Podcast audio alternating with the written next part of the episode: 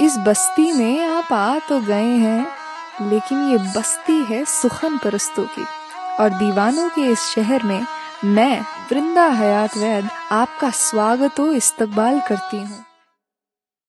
हमको इस ज़िंदगी ने बस इतना है सताया।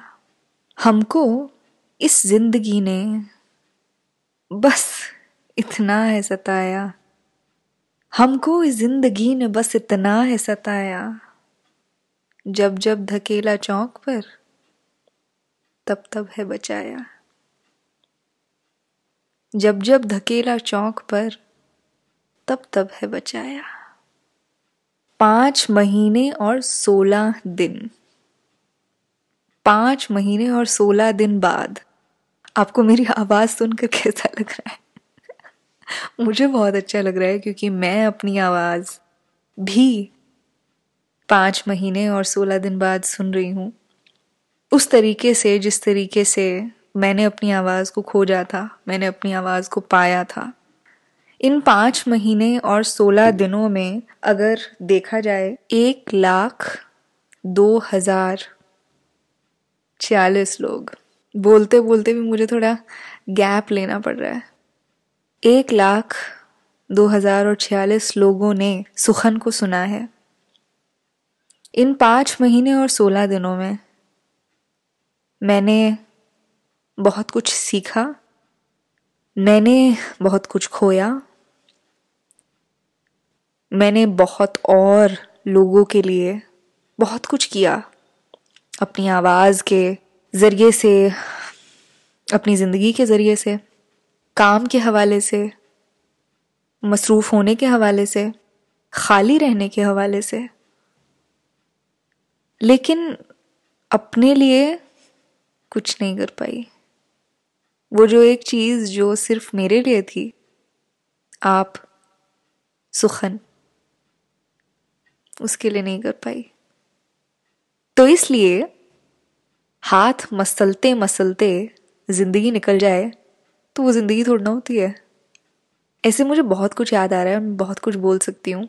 लेकिन विदाउट फर्दर डू हाय सलाम, नमस्ते, मैं हूँ वृंदा हयात वैद और आप सुन रहे हैं सुखन।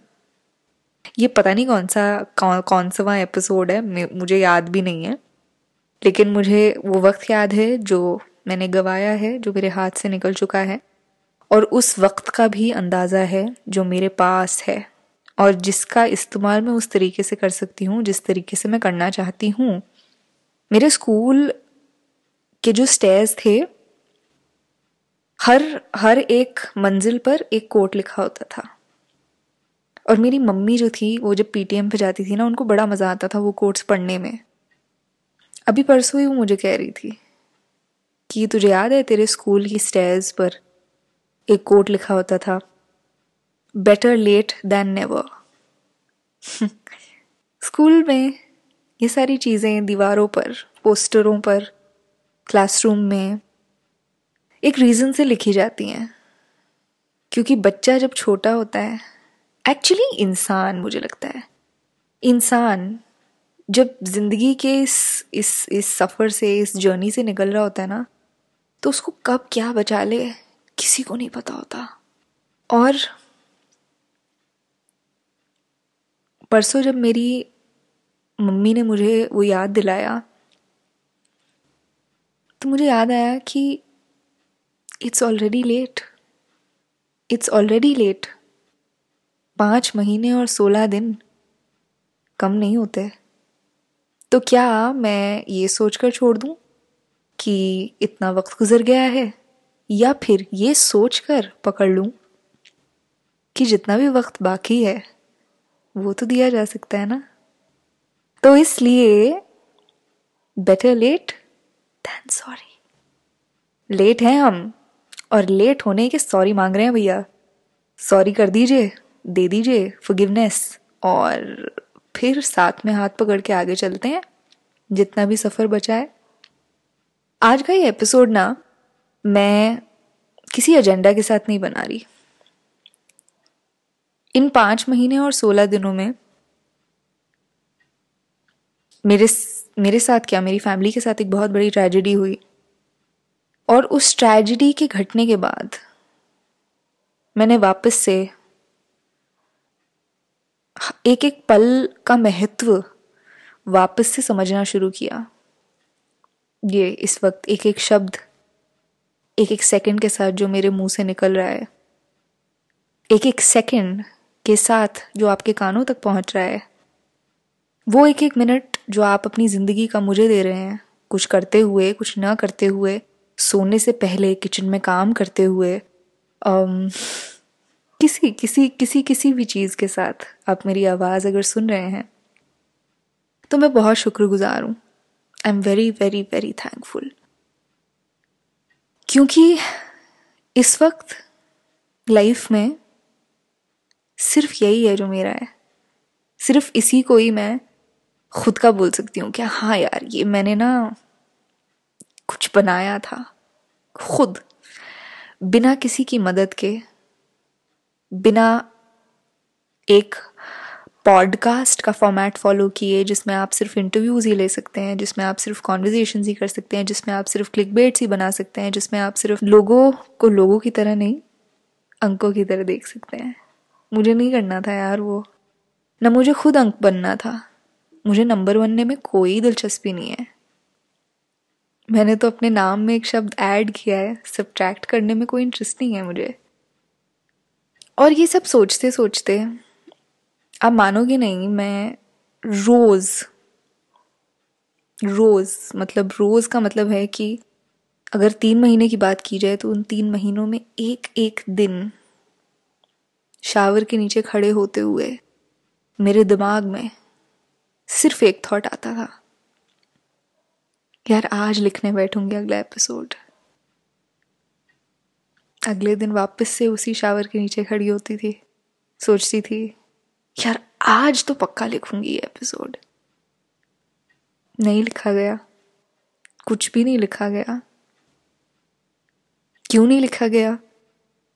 एक्सक्यूजेस बहुत हैं यार, बहाने बहुत हैं। मैं तो एक स्पॉटिफाई ओरिजिनल पर काम कर रही हूँ। अरे भाई स्पॉटिफाई पर काम करते करते कहाँ वक्त मिलता है यार? इतनी डेडलाइंस होती हैं। इतने लोगों की कहानियाँ सुननी होती हैं, पढ़नी होती हैं, लिखनी होती हैं प्रोड्यूस करनी होती हैं रिकॉर्ड करनी होती हैं पोस्ट प्रोड्यूस करनी होती हैं। यार, मैंने तो बहुत सारे पॉडकास्ट में अपनी आवाज़ दी है। वॉइस आर्टिस्ट बन गई हूँ मैं। सब झूठ। मेरे पास बहुत वक्त था, सोचने के लिए, लिखने के लिए, न लिखने के लिए और रिकॉर्ड करने के लिए, क्योंकि वही तो मैं करती आई हूँ ना हमेशा मैंने कभी भी इस पॉडकास्ट के लिए कोई स्क्रिप्ट नहीं लिखी। तो इसलिए सबसे पहली माफ़ी तो मैं खुद से ही मांगूँगी। आज की रात, आप मानोगे? अभी सवा बारह बज रहे हैं रात के, और मैं ये रिकॉर्ड कर रही हूँ। और हो सकता है कि पीछे की जो ये एम्बियंट नॉइसेस हैं, वो भी कैप्चर हो रही हूँ। माइक से कर रही हूँ तो क्या पता नहीं भी हो रही हूँ। ये वक्त वो होता है जब मैं सो जाती हूँ, आजकल आजकल क्या, कुछ, पिछले कुछ महीनों से। क्योंकि जब आपके साथ एक ट्रेजिडी घटती है, आपको रातों से बहुत डर लगना शुरू हो जाता है। मुझे रात को नहीं जागना, मैं रात को जागूँगी तो मुझे अपनी आवाज़ सुननी पड़ेगी। अपने अंदर की आवाज़ सुननी पड़ेगी। अंदर की आवाज़ बहुत कुछ बुरा भी बोलेगी। कम अच्छा बोलेगी, ज़्यादा बुरा बोलेगी। पर आज मैं नहीं सोई। ऐसे रिकॉर्ड में बहुत सालों बात कर रही हूँ। The last that I remember is recording at this this time of the night in twenty twenty maybe उस वक्त जब हम सब कोविड पॉजिटिव थे। मेरी मदर आईसीयू में थी। आहें आप सब लोगों ने सुना है वो एपिसोड, जिसमें मैंने अपना दिल खोल के रख दिया था। And that by the way is the second most listen to episode on Sukhan तो मुझे खुशी है कि मैं आज ये कर पा रही हूँ।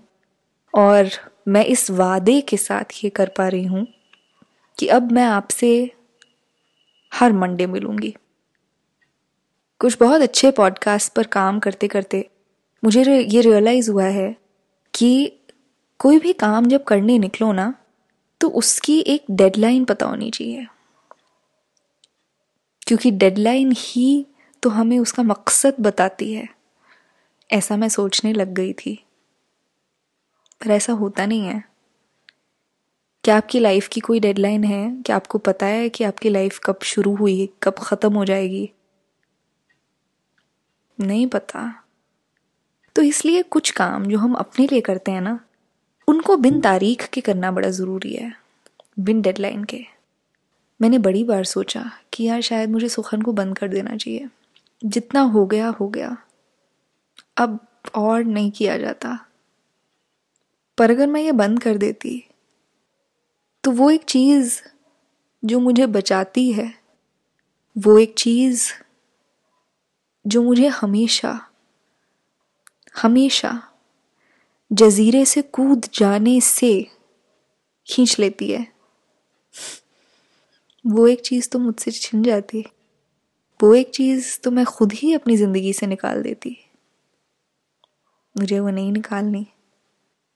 मुझे वो नहीं निकालनी, क्योंकि मुझे इस चीज़ से कुछ नहीं चाहिए। मैं सिर्फ़ चाहती हूँ कि इस ज़रिए मैं आप लोगों से बात करती रहूँ और आप लोगों से सिर्फ़ इस ज़रिए ही मुलाकात ना करूँ। कितने सारे लोग हैं जो मुझे मेरी बैठक में मिलने आते हैं, जो महफिलों में मिलने आते हैं लाइव शोज़ में आते हैं। आप मानोगे? ये एपिसोड मैं इसलिए बना पाई क्योंकि पिछले हफ़्ते मैं अपनी सोसाइटी की मीटिंग में गई थी, आप मानोगे? और मुझे रात को मेरी सोसाइटी के एक नंबर से मैसेज आता है। एक ऐसा इंसान जो मेरी बिल्डिंग में रहता है। वो मुझे मैसेज करता है कि आयु the Vrinda who run Sukhan it is a small world बहुत छोटी दुनिया है ये। और मुझे ये एहसास हुआ कि मैं उसे बोल दूँ कि नहीं यार, मैं शायद वो वृंदा नहीं हूँ। क्योंकि वो वृंदा तो सब छोड़ छाड़ के एपिसोड रिकॉर्ड करती थी। सब छोड़ छाड़ के अपना हर आइडिया लिखती थी। अपने हर आइडिया को एग्जीक्यूट करती थी। रोती कम थी, हस्ती ज़्यादा थी। ये वाली वृंदा तो रोती ज़्यादा है, हंसती कम है। मुझे वापस वही सुखन चाहिए। वही करना है। चाहे ज़िंदगी में कुछ हो ना हो, लाख, दो लाख, चार लाख, कुछ भी कमा लो। ये नहीं होगा तो कुछ भी नहीं होगा। तो इसलिए मैं आपसे मुलाकात करूँगी हर मंडे। पता नहीं कब तक, किस लिए क्या बात करूँगी आपसे? लेकिन जितनी बातें आज तक करती आई हूँ, वैसी ही कुछ बातें। वैसे ही कुछ किस्से लेकर आऊँगी। हो सकता है हफ़्ते दर हफ़्ते जो चीज़ें मुझे परेशान करती हैं, वो भी मैं आपके सामने लेकर आऊँ। लेकिन मुझे इतना पता है कि मैं जो भी आपके साथ यहाँ बांटूँगी, साझा करूँगी, वो सब आप एक्सेप्ट करेंगे और कबूल करेंगे। और इसी तरह हम सब जब ज़िंदगी के किसी न किसी चौक पर खड़े हों, चार रस्ते हों तो हमें यही ज़िंदगी बचा ले। Thank you so much for listening in to this episode of Sukhan मैं हूँ वृंदा हयात वैद और आपसे मिलूँगी अगले मंडे। तब तक सुखन, ज़िंदा रहे।